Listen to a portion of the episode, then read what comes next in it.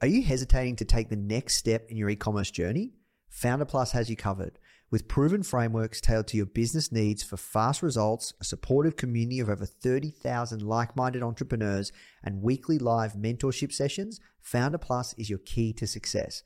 Try Foundr Plus today for just $1 for seven days and start building your dream business with confidence. You can visit foundr.com forward slash start dollar trial or click the link in the description to claim your trial. This is episode number 128 with Darren Rowse of the Foundr Podcast. What you need is thirst. You need to be a thirsty human. who is intent on learning. It's a really fascinating exploration of human potential. Now, the Foundr Podcast. Even the greatest entrepreneurs had help. If you want to learn from the most successful founders on the planet, you are in the right place. Branson, Mark Cuban, Tony Robbins, Tim Ferriss, Arianna Huffington, Seth Godin, Steve Case, Gary Vee, Sophia Amoruso, Barbara Corcoran, Daymond John. Learn from the greatest minds in business today with interviews hosted by Nathan Chan. This is not your average entrepreneur podcast. The Foundr Podcast.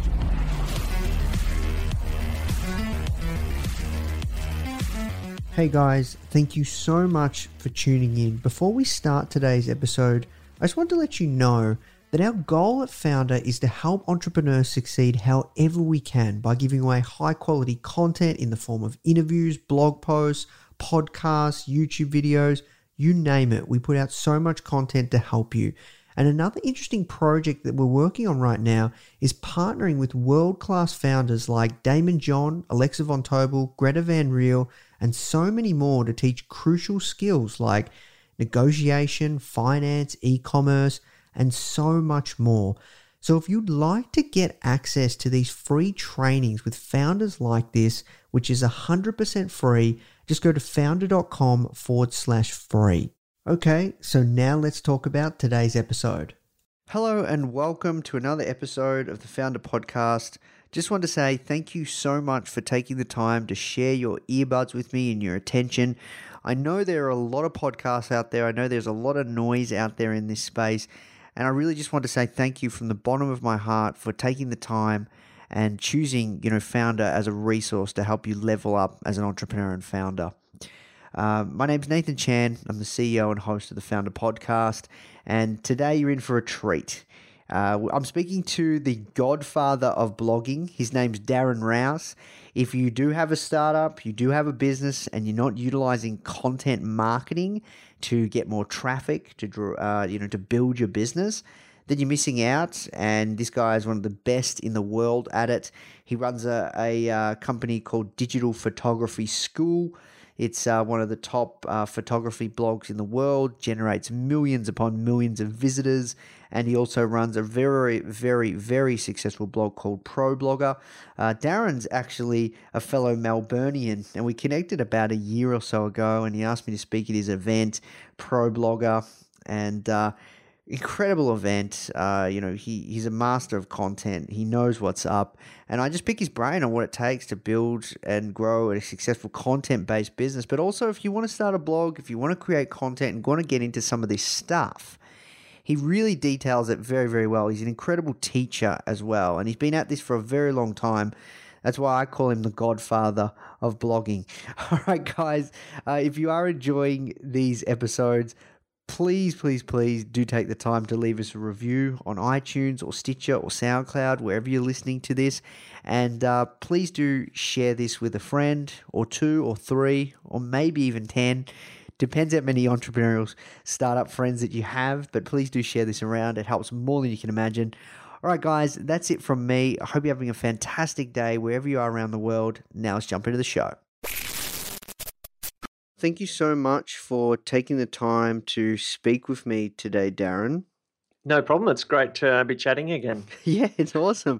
um, so, the first question I ask everyone that comes on is uh, How did you get your job?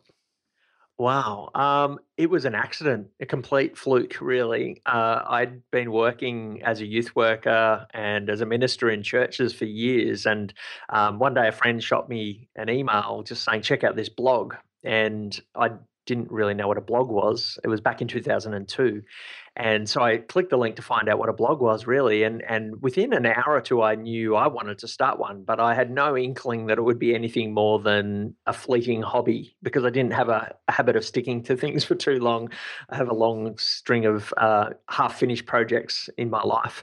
Um, and so I started a blog that day, a couple of hours later, with no technical background or no idea what I was doing. If I thought any more about it, I probably wouldn't have done it because it would have all seemed too hard. But I started it back in 2002, and it was just a personal journal. It was just uh, me talking about you know spirituality and postmodernism and movies and politics um, but for some reason people read it and Mm. i it was bizarre um, that first few weeks of you know strangers leaving comments on my thoughts and i'm like okay this is this is kind of interesting um, and it quickly became a bit of an obsession became a bit of an addiction i think um, and it, it, over time over that next year it grew to a point where it was being read by tens of thousands of people around the world and i it started to cost me money and really the reason i started to monetize it was just to try and pay you know make it break even and so i th- put some ads on it Mm. um, with google adsense ads and it made a few dollars a day and and I kind of got to the point where it was breaking even. I was able to pay for my dial-up internet,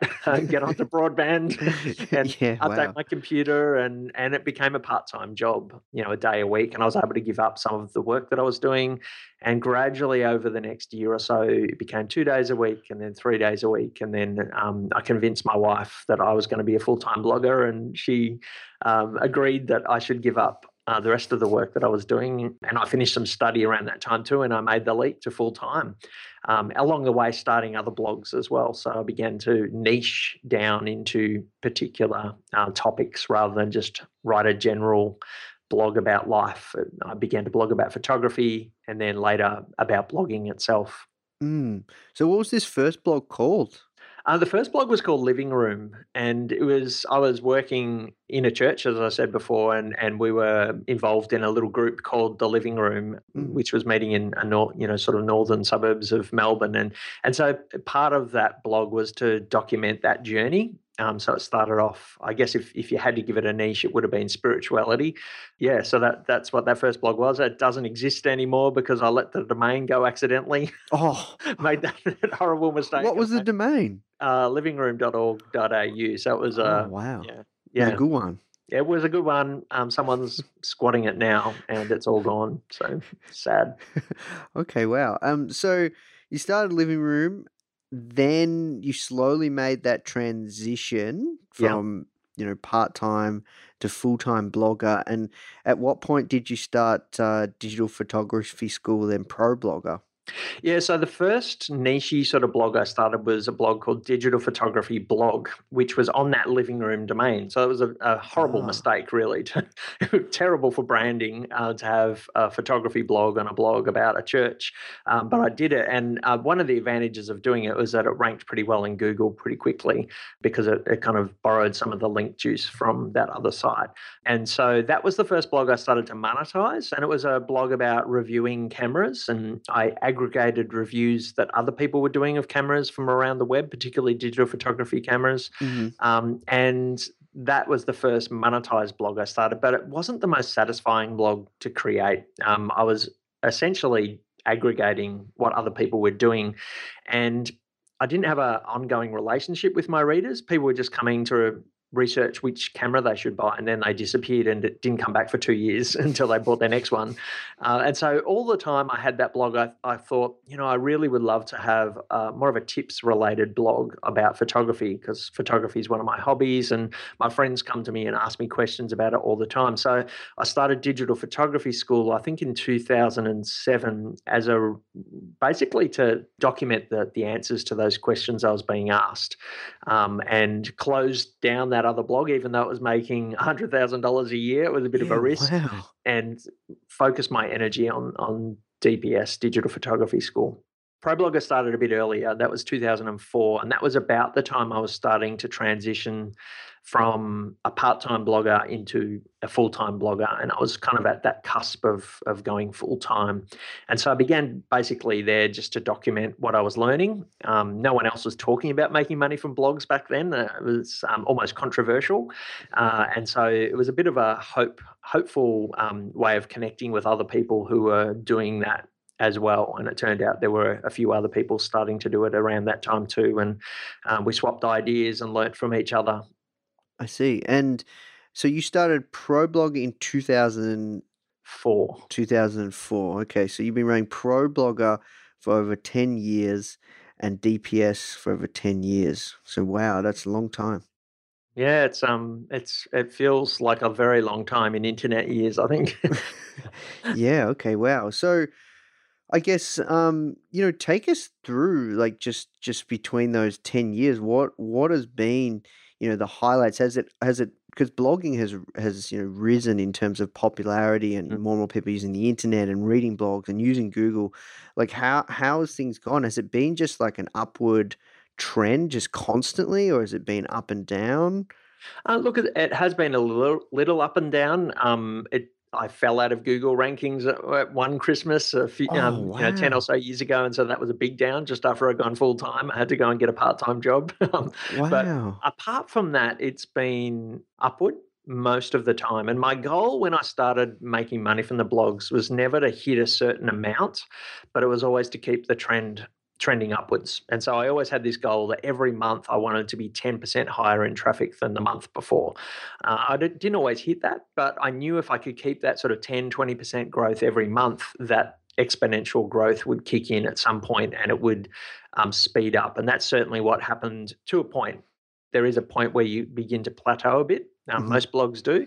And for me, it was you know three or four years in, it began to plateau a little bit um, on both of my blogs. But that's when you begin to consolidate and you know think about starting you know side projects and um, you know there's other things you can do at that point to keep uh, the monetary growth going i guess the income um, growing um, and certainly it's been a real transition and as I look at both of those main blogs, ProBlogger and DPS, they they grew in very different ways. ProBlogger exploded as soon as I announced I was making six figures of blogging. It Mm. went crazy um, and became you know a bit of a sensation and and almost a bit controversial, which helped in in some ways. Whereas digital photography school, it was very slowly, you know, day by day growth. Um, there was no tipping point. There was no day where I you know a bit suddenly went big um, and so I think both ways can really, you know, do well for you. Mm. Yeah. So, are you able to give some numbers and metrics of how far you've taken both DPS and, and Pro Blogger? Just, just some, I guess, some clarity for the audience. Yeah, sure. Um, I don't actually know the numbers on Pro Blogger at the moment. I'd have to look that up. But digital photography school, it goes up and down from month to month, depending on it's it's a bit seasonal. Um, but around four million up to five million people per month read digital photography school. Yeah, Um, wow. so and pro bloggers you know maybe a tenth of that. It's it's nowhere near as big um, in terms of numbers. Um, there's obviously a lot more people with digital cameras than blogs and bloggers tend to need that type of resource for their first two or three years and then they don't come as much because they're on their own feet or they've given up so whereas photography you can there's always something to learn um, there's always something new happening in that space so people we find our readers tend to stick around for a lot longer on digital photography school as well. Um, yeah, so inco- income and traffic on both are, you know, it's about a tenth on, on ProBlogger to digital photography school. Yeah, wow. Because you know, the f- it's interesting because you know the first time I heard about Pro Blogger was you know when I s- around the time I started Foundr, and and I never knew that you were from Australia. I always assumed that you were from America, Mm. and and I know you told me you get this all the time. And I remember one of my friends saying, you know, like the blogosphere is actually in Melbourne. Like that's where Darren Rowse lives. And I was like, wow. So you know, you you are like kind of um, known as like the OG, you know, original blogger that started, you know, the blogosphere where you know where there's all these other guys that have kind of sprung up from from reading your stuff. How does that um, compute for you knowing that there's all these new people springing up, uh, essentially Mhm. staying relevant? Yeah. Oh, look, it's. I mean, I don't know that I'm. I would consider myself in those terms. Um, You're but- a modest guy. but I, I, well, I mean, I love meeting people who say, "I read you in the early days, and now I'm full time," and that I hear that all the time, and that's. Mm, I think perhaps because I do live in Australia, I don't hear that as much as perhaps it's happened.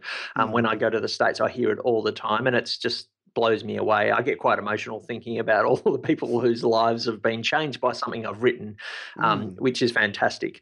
Look, it is a challenge to keep writing about the same topic for that length of period and coming up with fresh ways to talk about it um, and to stay engaged with that topic. Um, there's been periods where it's been hard to keep going, particularly with ProBlogger. Yeah, but it's it's. I think it it's hearing those stories that's kept me going. Um, and so one of the tips I always give people is to choose a topic that is meaningful to you. Because if you're going to be at this for ten years, and you probably need to be to get to a point where it'll be significant in terms of income, you you need to be able to get through those tough times where you feel like you've said everything already, or you feel like people aren't engaging with you yet. You need to be doing something that's meaningful to you and that is meaningful to other people as well, and has the potential to um, change their lives in some way. I'm I'm I'm a big believer in doing stuff that changes people. Um, and if you can do that, it will help you to get through those humps that um, feel tough or that are tough. Mm, yeah, because that's really where the real gold's at, right?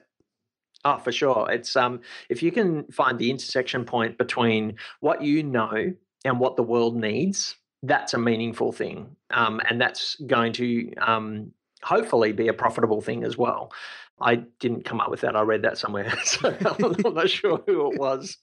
But yeah, yeah, because I remember actually you were talking about um you know before we caught up. I said I watched one of your um talks at I think it was Infusion. So no, HubSpot. HubSpot. Yeah. HubSpot. Yeah, and you were talking about the breakthroughs. Mm. Can you tell us about that? Because I found that really fascinating. Okay.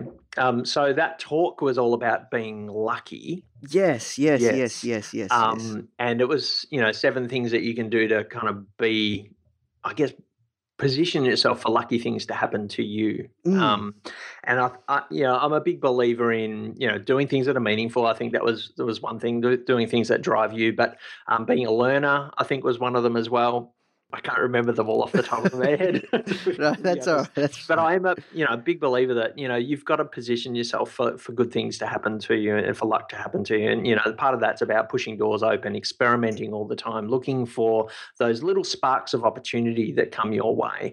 And that's been a big part of my story as I as I look back over the last 13 or so years. Nothing big has ever happened to me out of the blue. It's always started as something tiny. It's always started as an idea that's keeping me awake at night, or um, just something that someone says in conversation that gives me an idea that won't go away. And it's about paying attention to those things that give you energy, doing experiments around those things. So, you know, and having a blog is the perfect way to do an experiment, to put a post out there and to watch what happens as a result of you putting your idea out there. And when other people get energy by what gives you energy, they, they're the golden moments. And that's what you need to invest your time into. So, I'm a big believer in you know learning as much as you can suck, sucking in as much information as you can and paying attention to what gives you energy and, and experimenting around that Yeah, no, it's it's funny you say that because I was just thinking like when we started that Instagram course, the reason that that we started an Instagram course and I never even thought we'd get into, you know, the online education space in terms of video courses and stuff was because we wrote a blog post about Instagram and that Mm. just exploded.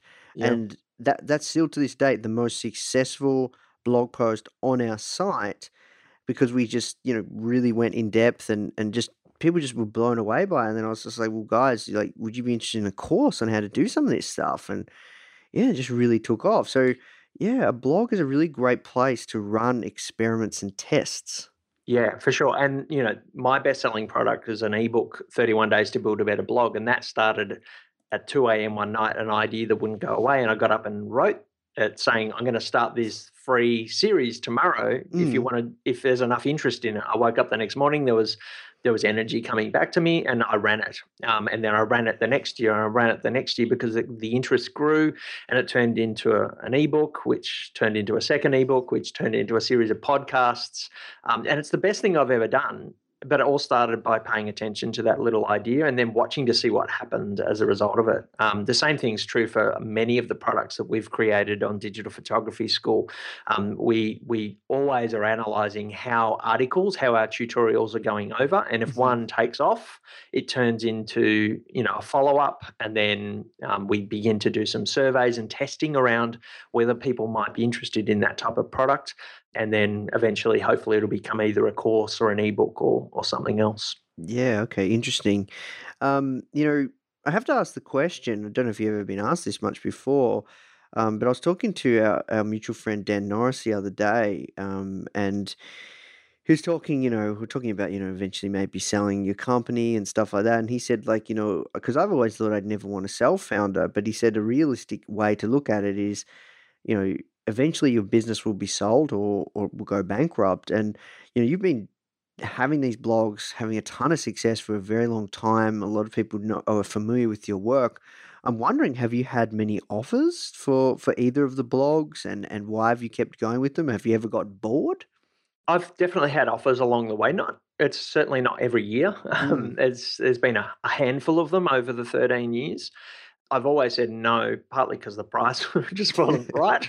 Yeah. you know, you get fishing expeditions of people, you know, giving lowball offers. Um, there's been a couple of times where there've been very good offers, but I felt like there was a, a lot more upside in in terms of the business that I could see I could grow it further. Mm, Um, ProBlogger would I think would be harder to sell because it's more of a personal brand. yeah. Uh, it's more of a Darren blog, even though I don't blog anywhere near as much as I used to, and we do have a lot of other writers on it. Whereas Mm. Digital Photography School, I've never put my name front and center. It's not a Darren blog at all. In fact, I don't probably written three or four posts in the last year on it. I have a whole team running it now. and It's quite independent, and so that would be easier to sell. And and I guess in the back of my mind, I would like to sell it eventually. Um, but at the in the meantime, it's it's enjoyable, and because I've got a team involved now, I don't feel like it's sucking energy away from my life um, because other people are kind of investing their creative thoughts into it. If I'd had to write the, that blog the whole time, I, I probably would be a bit more burnt out on that topic. Mm. Mm. Okay, interesting. Yeah, because um, that's actually something a mentor said to me as well. Like, you know, you think that you never want to sell your business, but I promise you one day you will you'll want to. Like, you know, and, and and the offer might come around. So I had to ask you that question. So I want to delve, you know, let's let's switch things up. I want to delve a little bit deeper around, you know, I guess just blogging basics. Like Sure. what are what are some things that people can learn? Like if you have a startup that you're running, you know, or if you want to start a lifestyle business, um, you know, why should people be blogging? What are some so what, what are some things people should be doing? How often should be people be blogging? You know, just run us through like what you recommend to people usually, Darren. Yeah, sure. Um, I guess it, there, there's different types of blogs, and that's probably one of the first things you need to ponder is, you know, what's the goal of the blog? Is it is the blog going to make money? Um, and you know, my blogs started out. I ran advertising on them. That's how they made money, and so the blog itself made money. Whereas other people would start a blog to support an existing business that they already have, um, and use a blog more for content marketing um, Mm. to build their profile, to build their brand, and to um, drive people to that business. So there's there's that distinction that you need to make there, um, and so really the answer to that will determine how you want to build that blog. Um, okay, all right. Let's just go down one pathway. Let's Yeah. go. Let's go down the pathway of like someone starting a business. They know what the business is about. You know, they're trying to drive traffic. Um, you know, they Mm. want to get more leads, sales, followers, and profit. Sure. Yeah, so if you are um, wanting to use the blog to, to support a business and not make money directly, you need to think about ultimately what you want your readers to do, it's probably to buy your product or to hire you. And so you want to start creating content on a regular basis. That's going to be the first step in that journey. Um, and so positioning yourself, um, thinking about the customer that you want to have, I guess, and what is interesting to them um, what are their pain points? I'm a big believer in writing content and creating content that's um, going to eliminate pain in the life of, of those you you um, want to read your blog, uh, um, solve problems, fix needs, um, and touch on those sort of fears that people have and the dreams that people have as well. And so Mm. you, you want to be really thinking about who your reader is first, and then think about how you want to change your reader with your content. Mm. Um, and so this is an exercise that I do on my blogs all the time, whether no matter what type of blog you have. Um, where is your reader when they come to you? yes. What are their problems and needs? And where do you want them to be as a result of reading your blog? And do that on a whiteboard, put a line between them. And once you've got that point A and point B, you can begin to fill in the gaps. What do they need to know? What do you need to teach them that will get them from point A to point B? And those become your blog points, and your blog posts. Um, so for me on Digital Photography School, where my readers come, they're in automatic mode. They've got these great cameras. They don't know how to use them. They're taking average photos. I Mm. want them to, that's where they are. I want them to have full creative control of their cameras. That's point B. And so I know that if I want to get them from one point to the other, they need to learn about things like aperture and shutter speed, how to hold a camera, all these basic things. And so I did this exercise um, when I started digital photography school, and I came up with about 200 things that they needed to know Mm. to have full creative control of their cameras. And so that was my first year's content. Yeah. Wow. Um, so that's just a really simple exercise that you can do that will help you to create content that's actually going to change people's lives in some way. May only be a small way. It may not be, you know, solving poverty or you know changing the world in that way. But um, if you're changing people in some way, they're going to come back and they're going to tell other people about it. And I think that's a really big, big way to build a successful blog. Yeah, so you know, creating content that that takes people on that journey. The other type of content you want to think about is shareable content.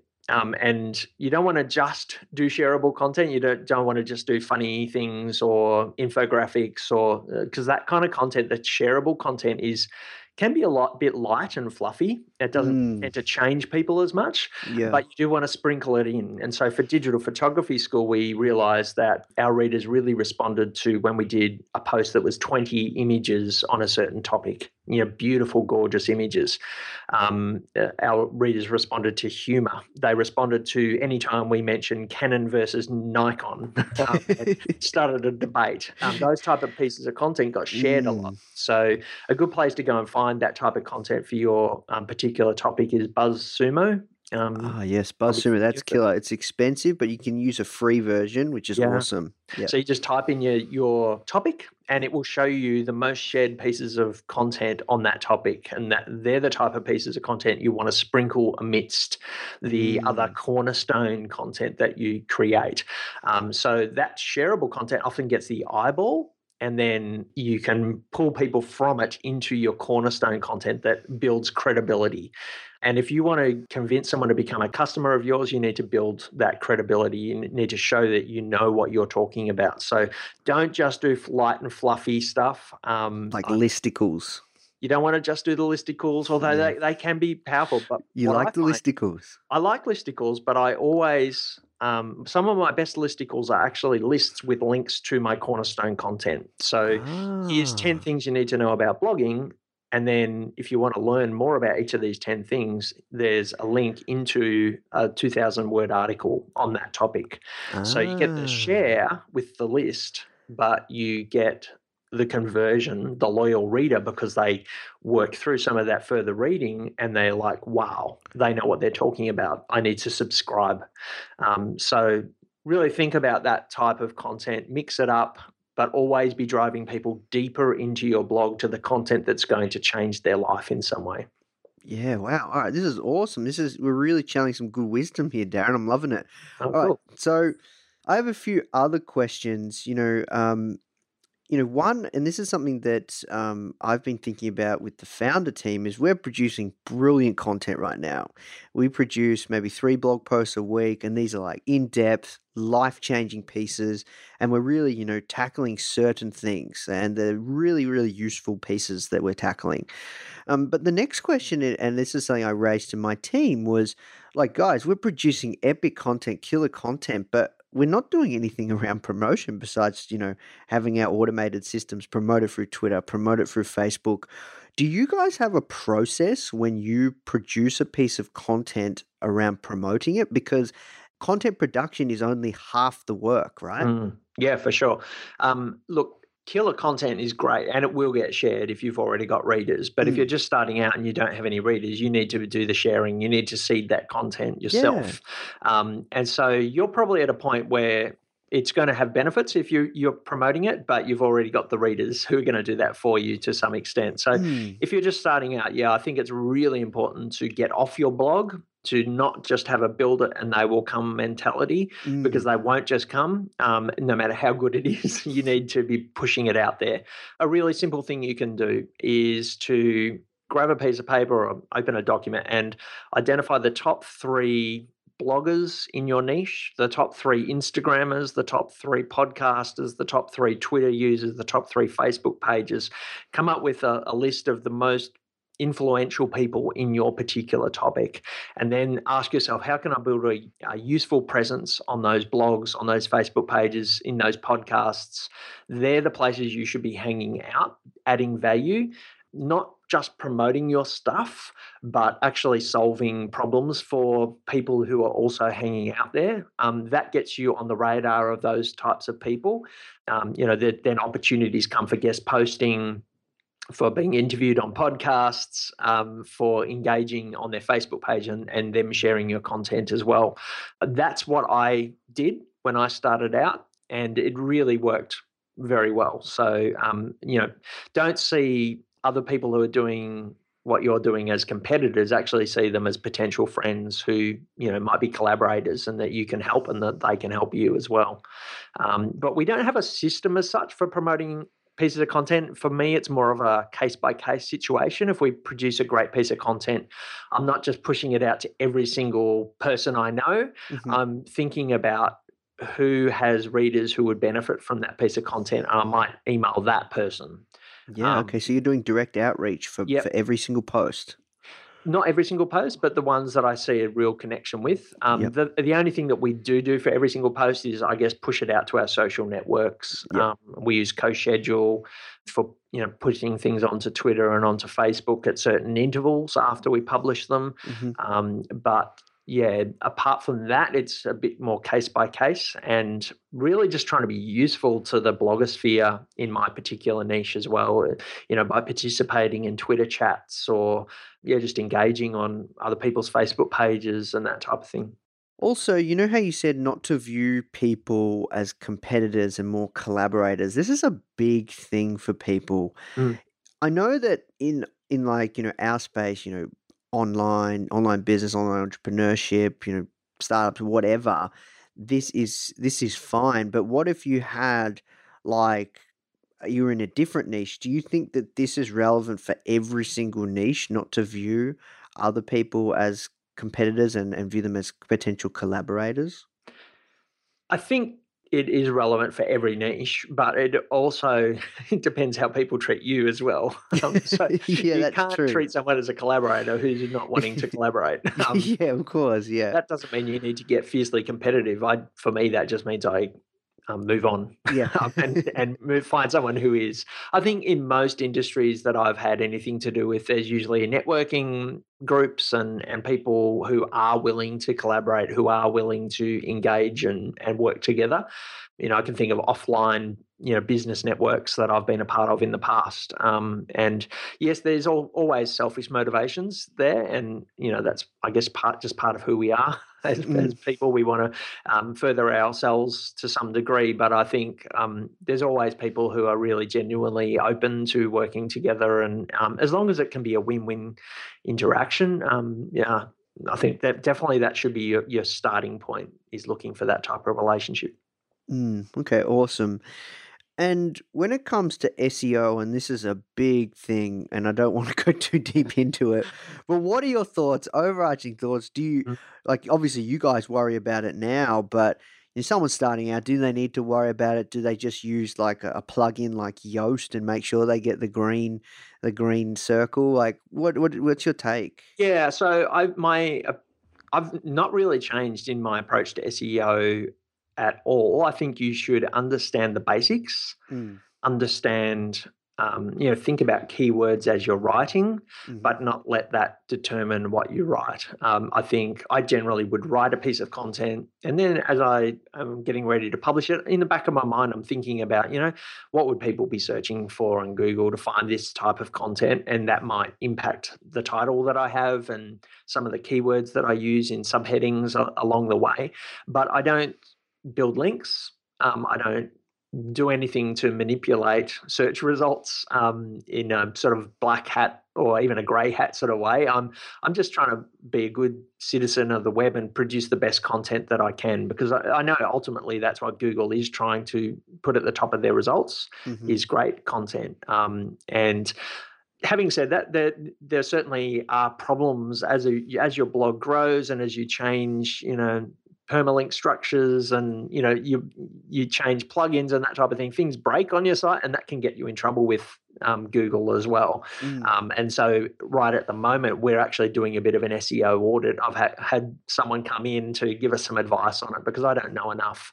Uh, and he's found broken things. He's found um, duplicate content across the site, and yeah. and so occasionally, I think it's probably worth doing a bit of an audit and getting someone in to to help you. But in the early days, I'd just be focusing as much as you can on understand the basics, but spend most of your time creating great content because it tends to look after itself. If you produce that great content and you're promoting it, you will eventually get some links coming in, and that's probably the best thing you can do. Mm, yeah, okay, awesome. And when it comes to guest posting versus posting on your own blog, what's your thoughts on that when you're first starting out? Um, like I know a great story is what the guys did at Buffer with Mm. um, one of the co-founders, Leo. Uh, he just went crazy when they first launched. He his goal was to post like get guest blog posts on like 200 different sites in a year or something, and Mm. and he did that. Um, what's your thoughts on guest blog posting? Is it still very powerful, relevant? I know I, I don't think you guys worry about guest posting much yourselves, do you? Yeah, we don't do a whole heap of posting on other people's blogs. We do accept the occasional one on our own um, if it's good quality um, content.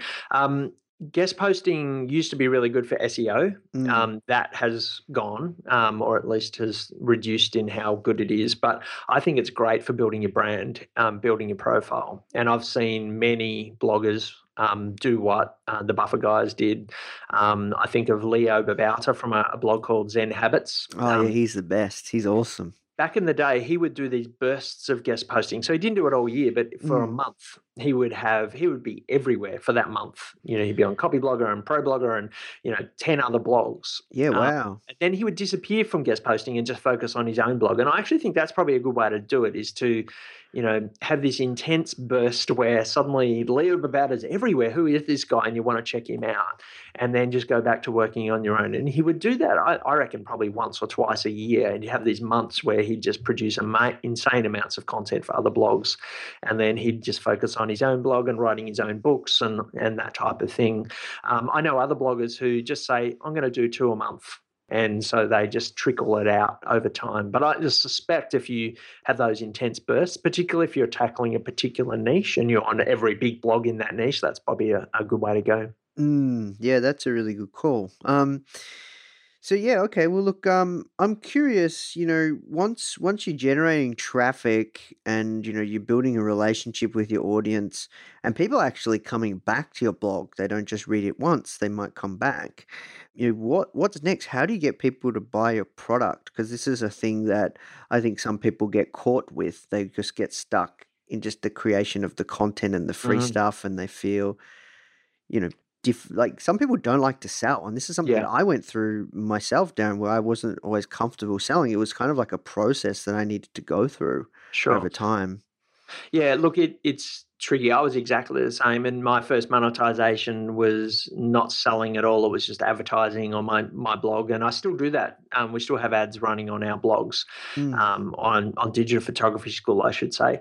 Um, the other type of monetization I did in the early days was affiliate marketing. Um, and it was fairly gentle. initially. Um, it was just mentioning books on Amazon and earning you a few cents for a conversion there per thing. But I think affiliate marketing is probably a good way in if you're feeling uncomfortable with selling and you don't yet have the confidence to produce a, a product or you don't even really quite know what product you might want to create yet. Affiliate marketing, I think, is a great way to one, learn how to sell to test what products work or what whether ebooks work or whether courses work or uh, to test price points um, and to test the topics of content as well. And so on digital photography school before i created any product of my own i had already promoted probably about seven or eight different ebooks, a number of courses, some software, and I'd worked out that my readers responded well to ebooks and they were willing to pay about $20 a product um, and that there were certain topics of ebooks that they really responded well to and others that they didn't. So I knew what product to create based upon what I'd already promoted. And I guess the other benefit of promoting a, a, product as an affiliate is that you've got money coming in without having to create anything of your own. So you can do that while you're investing your time into creating your own product. The other benefit is that it gets your readers used to the, the selling process. Um, and that can be hard on some blogs. If you haven't sold anything and you've built this audience and then suddenly you start shoving a product down their throat you know you might want to warm them up a little bit to the idea of, of being sold to. So i think affiliate marketing is probably a good starting place both to learn what to create but also to to learn about selling on your blog and get used to that in different ways. Um, mm. yeah so that that's how i started out. And then the first product i created was largely repurposed content. So, content that I'd already published on my blog. It was content that I already uh, knew my readers had engaged with well. And then I added some extra content into that ebook. So, it was largely republished, updated, reordered, and a little bit of new stuff. And I was skeptical as to whether my readers would buy something that I'd already published on the blog, but mm. they they really responded very well to it, both on ProBlogger and Digital Photography School. Why? Um, why? I think because I delivered so much value over um, the past that some of my readers just wanted to say thank you. Some of them wanted that information in a more logically ordered, up to date fashion. Um, so 31 days to build a better blog is probably a good example of that. We published these 31 blog posts. But if you wanted to find them all on the blog, you had to do searches and you had to follow links, and people just wanted it in one solid PDF so that they could own it and so that they could have it.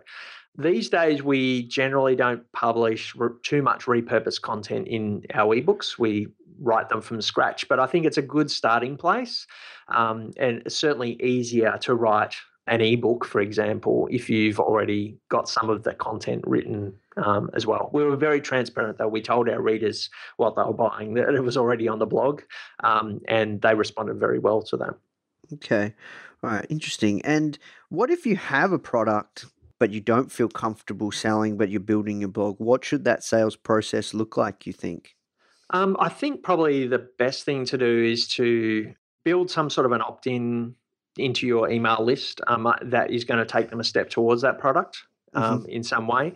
So um, we haven't done too many opt ins over the years, but we're starting to do that now. And our opt ins are trying to solve a problem for people in in the first 10 or so minutes after they get that opt in and that solves a, a part of their big problem that you'll solve with the product itself and so you want to take people on the journey and and start bringing about the you know small changes um, that hint at the bigger changes that you want to bring um, and i think if you have had a positive impact upon someone before you start selling to them um, they're much more open to being sold to as well and i guess that's why our ebooks worked in the early days is that we'd already brought about some change in people's lives and so they were open to to being sold to in, in that way mm.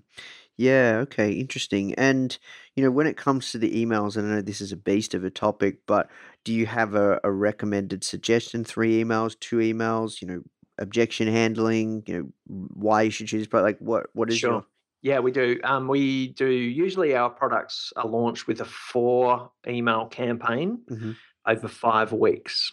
So we would start with an email that introduces the product, introduces the offer that we have, either a bonus offer or a discount. And you know, I know discounting is controversial. Some people like to do it, some people don't. Yeah. We find some combination of a bonus and a discount does work well with our audience, and so we tend to do that.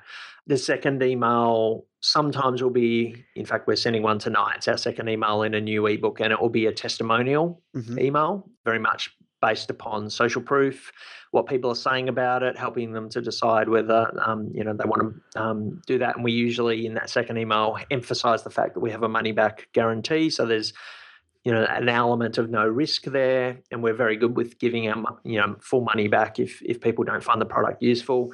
Third email. Um, sometimes we have a, a break in the third week, um, and then do two more after that. Sometimes we go straight into a third, and it's it'll change from campaign to campaign. But it um, quite often is a competition that we might run around the product that we're creating.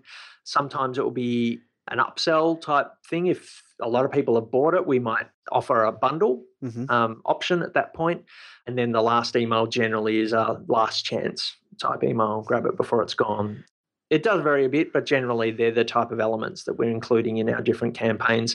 Objections we try and address in the sales page. Um, ah, okay, yep. and we try and test that as much as possible and have a frequently asked questions about this product section on our, on most of our sales pages that try to address some of those and we know some of the objections people have just to the fact that it's an ebook for instance or some of the questions that they're going to ask we try and remove those questions from their minds on the sales page um, and occasionally in the first email we might include a few of those sort of trigger ones that we know will be hot for people Okay, awesome. Yeah, that's great. That's a great little format. Awesome.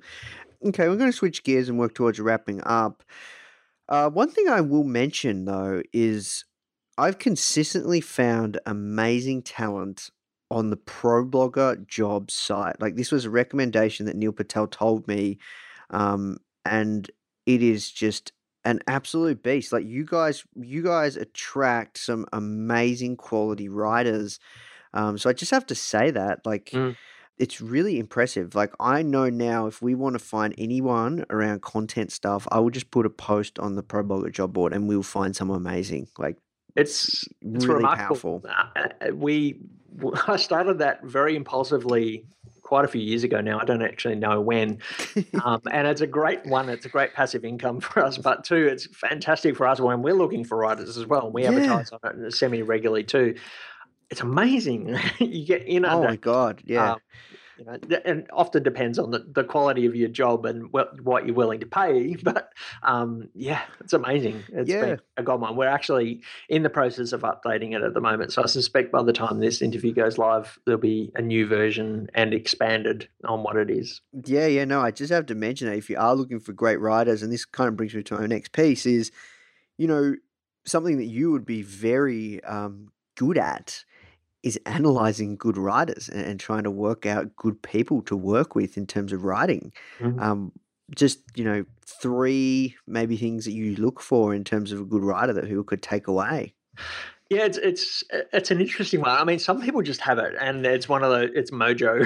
like it's, Yeah. it's just like wow, you know, that you just know Yeah. as soon as their first line, you're just like wow, they they just have it, and that's hard to teach. Um, I think a lot of it for me is about understanding the reader, and you know, I've said it three or four times, but you know, changing people's life in some way, and and being genuinely interested in that. I think I was just doing a podcast yesterday on this.